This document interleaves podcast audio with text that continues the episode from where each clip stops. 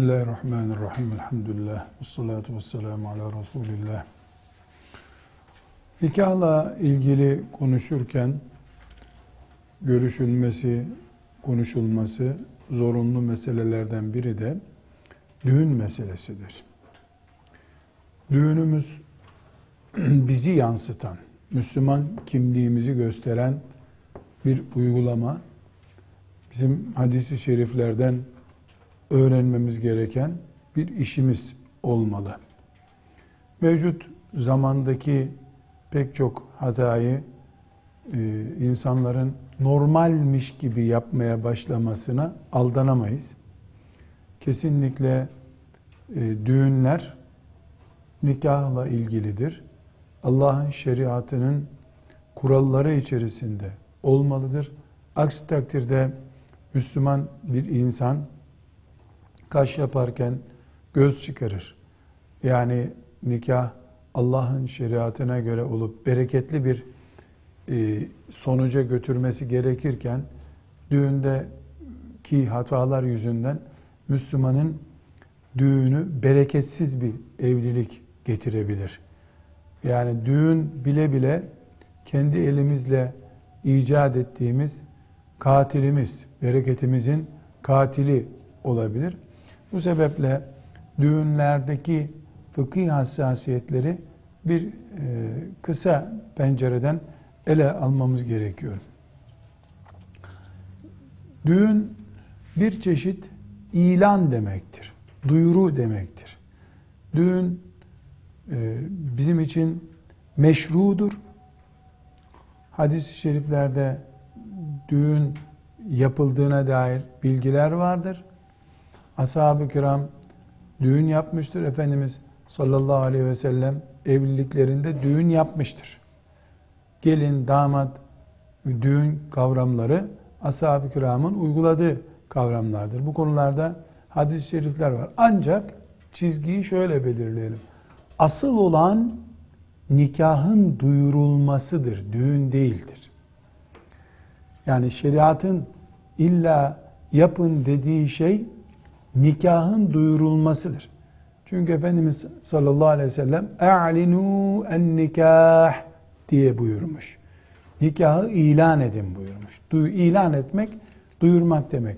Bizi çok birinci dereceden ilgilendiren husus nikahlı olarak bir iş yaptığımızın kamuya mal edilmesidir. Bunun için zaten düğün yapılıyor. Ama yani düğün bizim evliliğimizi çevremize, kamuya mal etmektir. Akraba, dostları çağırıp mal etmektir. Bunun için de düğüne katılmak e, müekket bir sünnettir. Hanefi mezhebinin kavlinde müekket bir sünnettir ve düğüne katılmamakta vebal vardır. Ona değineceğiz inşallah. Yani düğüne katılmamak e, basit bir sünneti ihmal etmek değil. Bu yüzden de Hanefi mezhebi dışındaki ulema da düğün davetine katılmak, icabet etmek vaciptir demişlerdir. Şimdi o meseleye gelmeden önce bir acı hakikati söyleyelim. Şimdi düğün e, esasen nikahı ilan etmek için. Biz evleniyoruz, haberiniz olsun ey Müslümanlar demek içinken şimdi israf etmek, force atmak ve milletin parasını toplamak için yapılan bir iş haline gelmiştir. Bu nedenle yani milletin parasını toplamak ve israf etmek, force atmak gibi işlerden dolayı Müslümanların yaptıkları düğünlerde ciddi bir sıkıntı var. Bu sıkıntıyı ne kadar düzeltebiliriz? Çok önemli değil. Şeriatımızın, dinimizin bize öğrettiğini biz ortaya koyarız. İlk Müslümanlar arasındaki böyle deptebeli, e, çirkin düğünler, yani maksadı dışında yapılmış düğünler maalesef Emevi döneminde yani Peygamber sallallahu aleyhi ve selleme çok yakın olan bir yüz sene içerisinde ortaya çıktı. Ondan önce de ashab-ı kiram döneminde Müslümanlar bugünkü anlamda deptebeli, müsrif bir düğün bilmediler. Anlamadılar. Çok enteresan bir e, örnek var kızlar. Hepiniz bunu hafızanıza kaydedin. Tabarani'nin Mu'cemül Kebir'inde 3853. hadistir. Bukhari de bunun özetini sahihde veriyor. Salim bin Abdullah Abdullah İbni Ömer'in oğlu. Yani Salim e, Ömer bin Hattab radıyallahu anh'ın torunu oluyor.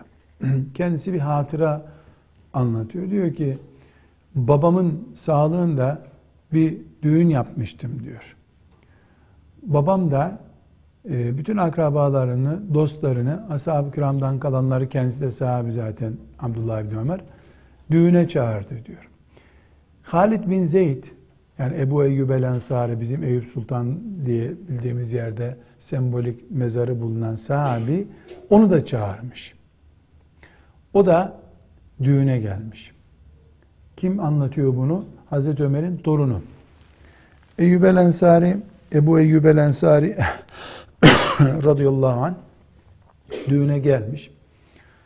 E, düğün günü de Salim'in babası Abdullah İbni Ömer e, komşularından bir halı almış emanet. Halı kilim işte nasıl bir şeyse. Şimdi sahabiler gelecek ya e, duvar çamur duvar, kerpiç duvar. Duvara asmış onu. Gördüğünüz panolar gibi duvara asmış. Gelen ona yaslansın diye. Halid bin Zeyd radıyallahu anh da düğüne davetli gelmiş. Yemek yiyecekler orada. Ee, içeri tam gireceği zaman bakmış ki duvara halı asılmış. Demiş ki e, Abdullah yani Abdullah Salim'in babasına düğün sahibi baba oluyor ya. Abdullah senden beklemezdim böyle bir şey demiş. Ne beklemezdin demiş. Yahu demiş biz duvarlara da halı asacak bir ümmet miyiz yahu demiş. O da demiş ki hanım kızlar yani bu sözü ne bileyim nakletsem mi etmesem mi? Diyor ki Salim İstehya ebi Babam utandı, yüzü kızardı. Dedi ki Galeb galebnena en nisa'u ya Ebe Eyyub. Kadınlar baskın çıktı, onlar astı bunu buraya demiş. Kadınlar baskın çıktı, e, onlar astılar. Yani enteresan. Demek ki o zaman da kadınlar belli sözlerini Ömer'in torununun düğününde bile geçirmişler demek ki sözlerini. O da demiş ki Abdullah demiş. Bu sözü herkes söylemeliydi ama Ömer'in oğlu olarak sen söylemeyecektin bu sözü demiş. Ne demek kadınlar baskı yaptı? Allah'a yemin ederim sizin evinizde yemek de yemem, düğününüzü de katılmam deyip çıkmış gitmiş oradan. Buradaki kızlar gülecekseniz biraz gülebilirsiniz. Sıkıntı ne? Kadınlar erkekler bir arada şarkımı dinliyorlardı. Yenen yemeklerde et nereden geldi? Şüpheli bir et mi var burada? O mu? Müzik mi çalınıyordu? Dans mı ediyordu kadınlar? Kız kaçırıldı da babasının haberi yok. Böyle bir şey mi var ortada canım? Yok ya. Ne bütünü? Siz duvara halı asacak kadar nasıl israf yaparsınız yahu? Akıllarınca da onlar sahabi gelecek, çamura ıslanmasın, çamur duvara değmesin sırtı diye e, halıyı duvara asmışlar. Hadisi şeriften öğreniyoruz arkadaşlar. Tarihi bir menkıbe değil bu. Ama Peygamber aleyhisselamı misafir etmiş, peygamber görmüş bir sahabi bu fani dünyada duvara halı asmayı, o evde oturup bir tas çorba içmeyi yasaklayacak kadar çirkin buluyor. Şimdiki düğünlerde bir günlüğüne yapılan harcamaya Ebu Eyyub el Ensari ne derdi acaba? Varın siz düşünün. Varın düşünün. Neyi tetiklerdi bu berbatlık? Onu siz düşünün. Bugünkü düğünler hem dilenciliğe dönüyor, dilenciliği de düğündeki masraftan dolayı yapıyorlar. Bir ağacın altında yemek verip, pilav verip gönderecek kadar e, kolay bir düğünde olabilir. Deptebeli deptebeli düğünler yapılıyor. Ondan sonra da borca girdik deniyor. Borca girdiği için de haydi takı yapın deniyor. Orada riyalı bir şekilde insanlar sıraya giriyorlar. Ee, işte herkes beş verince sen iki veremiyorsun tabii. Sen de beş veriyorsun. Resmi dilenciliğe dönüştürüyorlar. Zengin de yapıyor, fakiri de yapıyor. Sanki düğünün sünnetlerinden biri de takı yapmaya geliyor. E çünkü o musrufluğa, o gereksiz bir saatliğine yapılan harcamaya zenginin bütçesi de dayanmıyor. Sadedir esas olan. Sadeliği nasıl sağlayacağımızı hepimiz oturup düşüneceğiz. Bizim için e, sünnet olan velimedir. Velime düğün yemeği demek. Ve müekket bir sünnettir. Abdurrahman İbni Avf radıyallahu anh evleneceği zaman e, Bukhari'de ve Müslim'de hadis-i şerif bu. E, evleneceği zaman e, kiminle evlendiğini sormuş Efendimiz sallallahu aleyhi ve sellem. İşte ne mehir verdin filan sorunca bakmış ki Abdurrahman ciddi ciddi evleniyor. E, ama aldı kızı gidiyor deyim yerindeyiz. Evleniyor işte. Buyurmuş ki evlim velev bişatin evlim velev bişatin Abdurrahman bir koç bile olsa kes bakalım bize bir koç kes buyurmuş. Demek ki e, sünnet olan et yedirmektir düğünde. Biz ümmeti Muhammediz. Böyle yaparız. Boyalı suyu limonata diye milleti yutturmayız düğünde. Pastanelerin enkazını toplayıp kuru pasta dağıtmayız. Bizim düğünümüzde şu şekilde kollarını sıvar insanlar. Çatallı çatalsız oturup koyun eti yeni. Öyle e, bir koca tas pilav onun üçünde küçük cımbızla seçilmiş et parçaları öyle de değil. Evlim velev bir şeyetin. Bari koç kes. Bari bir koç kes buyurmuş. Demek asas deve kesmen lazım. Demek asas e, deve kesmek lazım. Nerede kaldı ki sen daha bir e, koç bile kesmemişsin. Düğünlerimiz yemekli olacak. Yemekte de kesinlikle et olacak. Hastalara, kolesterol hastalarına dokunur diye küçük bir ufak pilav da yapılabilir. E buna gücü yetmeyen e bari bir koç kessin, birer dilim kavurma versin. E, öbür türlü pastalar, boyalı şeyler, plastik yiyecekler bunların hiçbirinin gereği yok. Biz millet e, beş kuruş etmez geleneklerini koruyor da biz ashab-ı kiramın bu tip adetlerini neden korumayacağız? Et pişecek ve o ette insanlar doyasıya yiyecekler. Keşke Müslüman kardeşlerimiz düğün yaptıklarında büyük davetiyelerle geliyorlar ya mübarek uzay aracına davet ediliyorsun sanki böyle. Davetiyeye baktın mı herhalde öyle dört kadınla birden evleniyor bu adam zannediyorsun. Bu kadar kalın davetiye böyle çocuk kaldıramaz onu yerinden kalın kartonlardan davetiye yapmışlar şimdi. Büyük davetiyeler.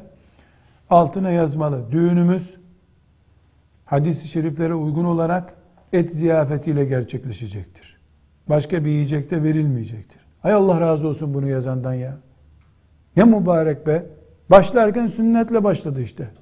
Düğün dediğin de budur. Düğünümüz sünnete uygun bir şekilde e, kesilmiş filan işte danadan yapılmış kavurma dağıtılacaktır. Haşlama verilecektir. Farklı olsun ya. Haşlama dağıt. Şöyle insanlar bir afiyetle yesinler. Çıkarken de ay Allah sizden razı olsun. Resulullah'ın bir sünnetini yerine getirdiniz diyelim. Uyduruk uyduruk şeyler. E, et pahalı. Tutma büyük salon. Belediyenin parkında düğün yapıyorum de ağacın altına getir kazanları koy oraya. Ne var yani salon parasına iki tane büyük dana alırsın. Önemli senin derdin sünnete uymak mı dedikodu mu onu söyle bana. Sünnete mi uyacaksın? Millet ne der ona mı bakacaksın? Gerisinin halli olur. Bizim düğünümüz velimedir. Hatta hanım kızlar çıkıp konferans vermek de yoktur düğünde. Efendimiz sallallahu aleyhi ve sellemin hanımlarından biriyle Zeynep radıyallahu anh'ın düğünü olacak. Ee, Efendimiz ziyafet verdi. Ashab-ı kiram da geldiler. Efendimizin evine girmek ne kadar büyük şeref. Geldiler, oturdular. Şimdi hiçbiri kalkmıyor. Ellerini koymuşlar böyle. Bir kelime konuşsa duysak işte ne diyecek torunlarına peygamberin evinde iki dakika fazla durdu. Ben de olsam çıkmazdım. Zincirle bağlasalar beni çıkmazdım vallahi. Oradan çıkılır mı oradan? Küçük bir cennet bahçesi girdin. Efendimiz de ya gidin işte başkaları da gelecek demeye geliyor ama e, utanıyor da öyle söylemeye. Yani kalkın buradan nasıl diyecek? Ayetinde. فَاِذَا تَعِمْتُمْ فَانْتَشِرُوا وَلَا مُسْتَئْنِس۪ينَ لِحَد۪يث اِنَّ ذَٰلِكَ يُذِنْ نَبِيَّ وَيَسْتَحْيِهِ Yani ey müminler yemeğinizi yediniz. Konuşmaya devam etmeyin kalkın. Bu peygamberi sıkıntıya düşürüyor. Bu size utanıyorsa da kalkın demez kalkın oradan. Ayet indi bu sefer. Demek ki koca Ahzab suresinin ayeti canım Allah Allah. Düğün ne demekmiş? Velime vermek. Yani et ziyafeti. Yemeğini yedin, Allah mübarek etsin güle güle. Vaaz dinlemek, ilahi okumak yok. Böyle bir şey yok. Ayet var, hadis var. Olsa caiz mi? Caiz ayrı bir konu. Ama asıl olan yemek yedirmek, tebrikleşmek, gitmektir. فَاِذَا تَعِمْتُمْ فَانْتَشِرُوا Yemeğinizi yiyince gidin. Kalmayın orada allah Teala buyuruyor. Peygamberin evi de öyle. Ama şimdi tabii bir sıkıntı. Saat dörtte düğüne çağrılıyorsun. Beş buçukta başlıyor diyor. E orada ne zaman yemek vereceksin? Şimdi Müslümanların saati yok ki saatsiz yaşıyor Müslümanlar. O yüzden de e, ben düğün davetlerine zaten bir sebeple nefret etmiştim. Gitmiyorum. Benim vaktim önemli. E, dakika saydığım bir dünyada senin düğünün için ben 5 saat harcarsam 3 saatte trafikte harcıyorum zaten. Ben öyle haftada 20 düğüne çağrıldığım oluyor. Hepsine gitsem bana ek bir hafta daha lazım. Hiç namazda kılmamam, Kur'an okumamam lazım. Milletin düğününe gideceğim. Ne diyeyim ben? Senin için ömrümü eder edemem. Oraya yaz. Saat 16.40'da 41 filan deme. Bir dakika olabilir esne. 16.40'da et ziyafetimiz başlayacaktır. 17.20'de bitecektir. Müslüman da bilsin ki bir yarım saat içinde etimizi yiyeceğiz, çıkacağız inşallah. Böylece düğüne gitmekte dert olmasın. Peygamber'e göre sünnet böyle. Sallallahu aleyhi ve sellem. Bu velime ne zaman verilmeli? Gerdekten sonra verilmesi sünnete daha uygundur. Ama bizde biliyorsunuz gerdekten önce nikahtan sonra yani yemek düğün yapılır ondan sonra gerdeğe girilir. Bu da sünnete uygundur. Bunda fukahanın iki görüşü de vardır. Yani bir e, insan daha önce ne demiştik? Erkeğin vazifesi bunlar demiştik. Evlenir, zifafa girer, gerdeğe girerler. Öbür günde çağırıp e, akrabasını yemek verebilir. Hatta ayıp değil, günah değil bu. E, esasen bizim şeriatımızda zifafa ilk defa giren e, bir genç kız, kadın olacak tabi orada, e, yedi gün kocasıyla baş başa kalma hakkına sahiptir. Ashab-ı kiramda uygulama böyle. O yedi günde sadece cuma namazına gider. Yedi gün ünsiyet sağlayıp birbirlerini tanımaları için buna şimdi dört çarpı yedi balay diyorlar. Bizde bal haftası var. Bir haftadan fazla Müslümanın zifaf ve diğer gerdekle uğraşacak hali olmaz. Çok ömür israfı olur. İkinci evleniyorsa kadın veya erkek yani e, birinci evlilik hayatını yaşadıysa o evliliğe sıcak olduğu için üç gün onun hakkı. Bu yemek de yedi veya üç gün sonra verilebilir. Ama düğün günü e, olacak yani şeyden önce de olabilir. Gerdek gecesinden önce de olmasında bir sakınca yoktur. Düğünün velimesine çağrılınca icabet etmek Hanefi mezhebinde müekket sünnettir. Ee, diğer mezheplerde vaciptir. Her iki görüşe göre de düğünü ihmal edip gitmemek günahtır. Efendimiz sallallahu aleyhi ve sellem kim çağrıldığı bir düğüne gitmezse e, Ebul Kasım'e isyan etmiştir diyor. Ebul Kasım kim? Resulullah sallallahu aleyhi ve sellem Efendimizin künyesi. Yani bu ciddi bir şekilde sünnete aykırılıktır. Ancak bu hadisi duyan Ebu Eyyub el Ensari düğüne gitmedi. Niye gitmedi? Duvarda halı gördü. İsparta halısıydı herhalde. Duvarda halı gördü. Düğün salonunda 40 tane kadın görmeden 5 dakika oturamayacağın bir yerde Müslüman bulunur mu? Müzikten başım patlayacak. Biz Allah'a asi olacağımız bir yerden sevap kazanamayacağımız için öyle bir düğüne gitmemiz söz konusu değil. Erkek kadın karışık, çalgı çurku serbest. Ee, kadın erkek bir arada bulunacaklar. Menhiyat olacak. Üst katında e, bar var, içki içiyor millet. Alt katında otelin düğün yapacağız. Gitmeyiz. Gidersek günah gireriz çünkü. Öyle şey olmaz.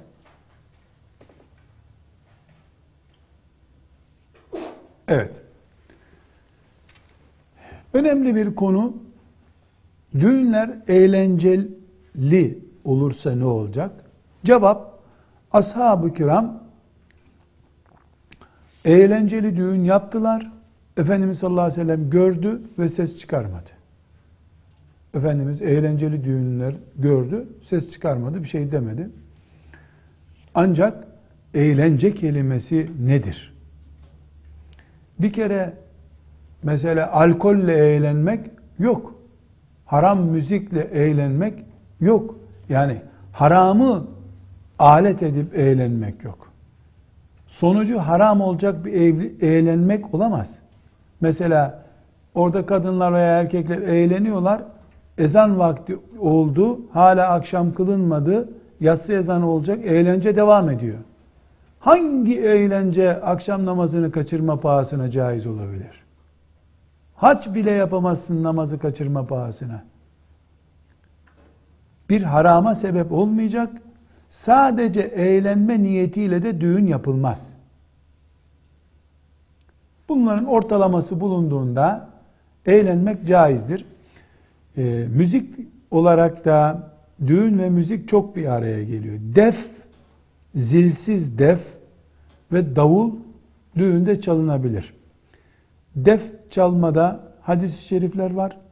Def haram değildir. Ama şu tepsi gibi bir şey var. E, davulun açık olanı demek def. Zili olunca o, o değil. Normal def çalınabilir. Davula da Hanefi mezhebinde cevaz var. Diğer mezheplerde cevaz yok. Davul çalınabilir. Zurna yok. Diğer müzik aletleri yok. Bunun yerine e, düğünde peki ne yapılabilir? E, tiyatro yapılabilir, mizah yapılabilir ve benzeri helal eğlenceler yapılabilir. Dans veya başka adı var mı bilmiyorum. O tip bir şeyler yapılırsa durum nedir? Erkek ve kadınların bir arada yaptığı dans şeytanlıktan başka hiçbir şey değil. Haram kelimesi bile yetmiyor bunu söylememe. Şeytan, iblislik o. Kadınlar tek başına dans edebilirler mi? Ey bir doktora tezi yapacak kadar araştırsan fıkıhta bir kenarda kadınlar kendi başına dans edebilir diye bir cümle bulunabilir. Çünkü dans denen şey ayağa kalkıp zıplayıp deli gibi oturmak demek. Başka bir şey değil. Zıplamak da haram değil. Ama kadınların avreti diye bir avret öğrenmiştik biz. Eğer dans denen şey, lütfen bunu kusuruma bakmadan dinleyin. Kadının kalçasının, belinin şekilleneceği görüntüyü çizmekse bu kadının kadına yapacağı da, e, işte de haramdır zaten. Ama mesela horon dedikleri şey kadın kadına olduğu zaman bir sıkıntısı yok. Horon demek el ele tutup yuvarlak dönüp duruyorlar herhalde. Hiç elhamdülillah hayatımda yapmadım. Biiznillahü teala ölünceye kadar da yapmam. Böyle yuvarlak olup dönüyorlar gördüğüm kadarıyla. Dön, dursunlar orada ne yapayım yani yuvarlak. İster dik dönsün ister yuvarlak dönsünler bir zararı yok. Ama yapılan şey kadının hassas avret noktalarının dikkat çekeceği hareketlerse bu avret konusuna girer. Bir başka mesele kadınların düğüne süslenip gitmeleri meselesidir. Bu gerek gelinin gerek e, kadınların, düğüne katılan kadınların süslenmelerinde bir sakınca yoktur. Çünkü esasen e, kadınların süslenmeleri haklarıdır. Her türlü e, altın, gümüş, mücevherle süslenip gidebilirler. Gelin de diğer misafirler de. Bu süslenmenin bir sıkıntısı sadece mesela daracık kıyafetlerle gidildiğinde düğüne bu dar kıyafetler çıplaklık statüsü taşıdığından veya çok narin mesela alttaki iç çamaşırın rengini gösterecek kadar şeffaf olan kıyafet çıplaklık demektir. E biz kadın kadına oturuyoruz, erkeği koymuyoruz. Yahu kadın kadına da olsa avret diye bir sorun var. Mesela 300 kişilik bir düğün salonunda düşün. Kadınlar başlarını açıp orada oturabilirler mi? Çünkü bir sürü orada başlarını, saçlarını göstermeseler düğün olmaz. Düğün, düğünün şartında. Olabilir, hiçbir sakıncası yok. Kapıyı kapatırlar. Garson marson kimse girmez içeri. Ee, başı kadının açıldığında öbür kadına karşı avret değildir. Bir sıkıntı yok. Damat fotoğraf çektirmek için gelinin yanına geldiğinde ne olacak? E onların evladı damat zaten. Biz Müslümanların düğününden bahsediyoruz. Damadın ne işi var kadınların arasında fotoğraf çektirmek için? Kıyamet mi koptu? Ne demek bu ya? Damat fotoğraf çektirmek için geliyor. Evladıymış onların. Sal o damadı serbest bir gün görürsün evladı sen. Evladıymış. Şeytan, işi ne şeytanın? Felli bir füskü fucur üretecek. Rabbimize karşı bizi asi durumuna düşürecek. Başka bir derdi yok şeytanın. Düğünlerle ilgili sorunlarımızdan birisi de kadınların düğüne giden kadınların kıyafetidir. Onu konuştuk. Bir de gelinin kıyafetidir. Duvak denen bir kıyafet. Ee, şimdi Müslümanlar için Müslüman duvağı da icat ettiler. Ee, neymiş efendim? Normalde gelinin 1.60 boyu var. Duvak 4 metre. Arkaya doğru gidiyor. Birileri arkadan duvağını tutuyorlar. İşte, işte gelinlik mi neyse onu, onu tutuyorlar. Ee, Müslümanlar israfa karşı olduğu için onunkini yana doğru yapıyorlar. Yere sürtünürse mekruh. Meselemiz bizim tül el, eski tül perdelerden gelinlik yapıp giyip giymeme meselesi değil. Bunu kim için, kimi özenerek yaptığını söylesen. Bunu Ebu Eyyub el Ensari'nin kızından mı duydun? Kimden, kimden gördün bunu sen? Bu Avrupa'da rahibe kıyafeti. Bunu Avrupalı kızlar çok dindar bir evlilik yaptıklarını söylemek için icat ettiler. E geldi Müslümanlar bunu taklit ediyorlar. Ya dünyanın en pahalı, en altın mücevherle kaplı elbisesini giy, bunu giyme olmaz mı? Olmaz. Niye? Benim liseden arkadaşım öyle giymişti. Ben ne derim ona şimdi? Düğün yapma. Dul kadın düğünü mü bu diyor. Dul kadın kuma mı gidiyorsun? Niye böyle giyinsin? Demek ki bunun derdi elbise değil. Kör taklit bu. Helalse bile haram olacak bu o zaman. Kör taklit sıkıntımız var bizim. Ama gelinin normal bir kıyafet bin liradır. 250 bin liralık bir kıyafet giymesi o gün hakkıdır. Anasının sütü gibi hakkıdır, helaldir. Kafiri taklit bir şey olmasın. Vücudunu teşhir eden bir şey olmasın. Oradan arabaya binerken e, kadın e, ve erkeklerin gözlerinde rezil bir şey olmasın. Bu hususta konuşulması gereken şeylerden birisi de gelin arabası meselesidir. Gelin arabası, damat beyin de arabası. Burada da bir meselemiz daha var bizim. Yani bir arabanın teşhir edilmesi, içinde Müslüman bir kadının gelin olarak bulunduğunun teşhir edilmesi ne kadar makul bir şey. Hep arabanın camından aa gelin güzelmiş ha tamam damat da iyi giyinmiş. Bunu dedirtmek için mi sembol koyuyoruz arabalarımıza? Bir defa iffetli bir erkek benden önce annesi bebekken görmüştü hanımımı. Zararı yok. Allah affetsin. Kazara bir günde muayene olduğunda doktor gördü tamam. Benden başka kimse görmesin diye düşünmesi gerekirken yarı rezil kıyafet, çıplak kıyafetle hanımım bu diye benim kameralar vesaireler kıyamet alameti bu. Esasen ahlaklı, basiretli bir damat adayı düblör kullanmalı. Yani 3-4 tane aynı kıyafette gelin adayı çıkarıp bunları aynı arabaya bir minibüse bir yere koyup hangisi gelin olduğunu anlamadan e, kaybolmalılar oradan. Hani büyük devlet adamlarını falan korumak için düblör kullanıyorlar ya. Yahut da mesela böyle yarı duvaklı muvaklı bir şeyi bir arabaya koyup gelin arabası diye onu gönderip millet peşinde takılınca sen normal bir eski bir arabayla evine git. Takva. Takva. Ama bunlar tabi insanın e, imanı ile ilgili şeyler. O günkü takvası ile ilgili şeyler. Kızlar okuyorlar, okuyorlar, hafızlar, imam hatipler filan düğüne gelince hayatta bir gün bu. Hayatta bir gün mübarek herkes 80 defa evleniyor sanki. Herkesin hayatta bir defa o gün seni görmek istiyor Allah zaten. Şehit de bir defa ölümle karşılaşıyor ve Rabbine öyle gidiyor. Daha ilk karşılaştım ya Rabbi. Beni yaşat bir dahakine şehit olurum dedin mi şehit oluyor musun? Hep bir defa, imtihan bir defadır zaten. Fırsatlar bir defa verilir insana. Bir defa doğarsın, bir defa şehit olman gerekir, bir defa evleneceksin, o gün seni Allah görmek ister. Düğünlerle ilgili bir soru da fotoğraf meselesidir. Bir de filme alınma meselesidir. Bunu daha önceki derslerde de konuştuk. Müslüman bir kadın fotoğrafını herkesin görebileceği bir yerde e, bulunacağı için fotoğraf çektirmeye karşı hassas olmalıdır. Bir rezillik de İslami, İslami düğünler yapılıyor.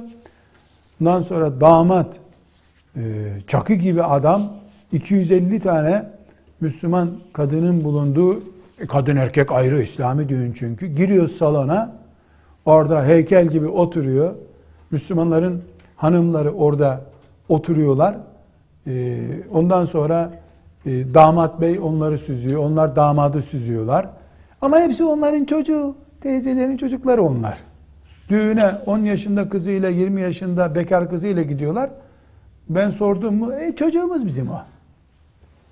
Hasbunallahu ve ni'mel vekil, ni'mel mevla ve ni'mel nasir. Ben eşimi bu yüzden düğünlere göndermiyorum. Kendim de zaten gitmiyorum. Çünkü İslami düğününde garantisi yok. Damat, damadım, babası şunu takmak için, bunu çıkarmak için girip çıkıyorlar salona. Senin hanımın orada oturuyor. Kaçıp peçeni takıp bir kenara gitsen e, kaçacak yer yok. Salon küçücük zaten. Bu bu tip e, rezillikler Müslümanlığı kuru kuru yaşama iddiamız olduğunu ama Allah'ın bizi imtihan etmeyi murad ettiği yerlerde büyük zafiyetler gösterdiğimizi ortaya koyuyor. Evet, kızlar bir araya geldiklerinde senin düğünün nasıl olacak, benim düğünüm nasıl olacak diye konuşur. Erkekler de bir araya geldiğinde param olsa da araba alsam, param olsa da şuraya geçsem, uçağa binsem diye düşünür. Demek ki Allah herkesi zevkleriyle imtihan edecek. Düğünümüzün nasıl olduğu Allah'tan nasıl bir yardım istediğimizi gösteriyor. Düğün günü hiç Allah yok, melekler yok. O gün tatilde melekler sanki.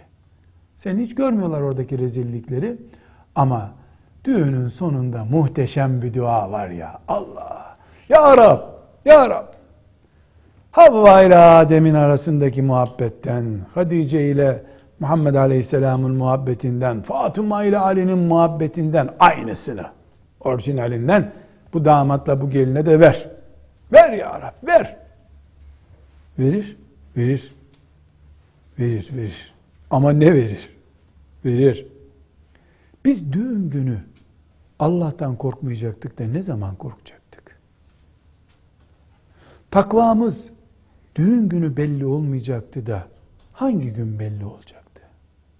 Hangi gün belli olacaktı? Ve düğünle ilgili ilave edilecek bir başka mesele de bir geline yani Müslüman hanımefendiye evinin anahtarı teslim edildikten sonra hadisi şerif ne diyor?